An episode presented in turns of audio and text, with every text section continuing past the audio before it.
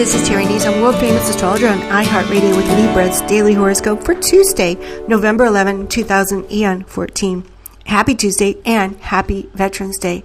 Well, the moon is still in the sign of Cancer, your solar 10th house of career, fame, fortune, ambitions, goals, older people, and of course, authority figures, the police, teachers, bosses, and anyone who has authority over you. And of course, the moon is always, always about females. So there could be a female out there who has authority over you or thinks she does. The moon in Cancer, of course, is very emotional, very touchy. And yesterday, it really was. Mars conjoined the planet Pluto, and today it's heading straight for ah, the planet Uranus. So you have powerful emotions right now. You don't want to be told what to do. You don't want to be bossed around, and you want to do it on your own, which is, I think that's a valiant concern.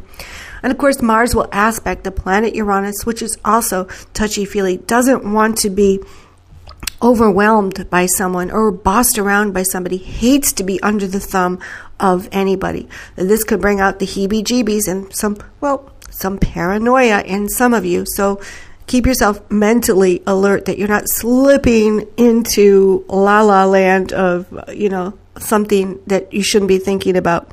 This also attracts very unique and audacious people to your life, but it also brings this magnetism that you're attracting wild people, but sometimes, you know what? Even for you, they're too wild. So you're constantly reorganizing who's in your life and who isn't in your life. You're constantly attracted to people and then not so much. That could drive anybody crazy, I think.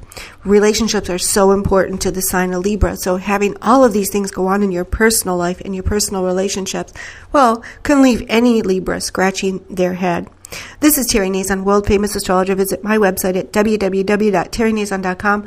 Download the free iHeartRadio app on your mobile device and search for me, Terry Nazon, your sun sign Libra, and of course you should be listening to your rising sign and your moon sign.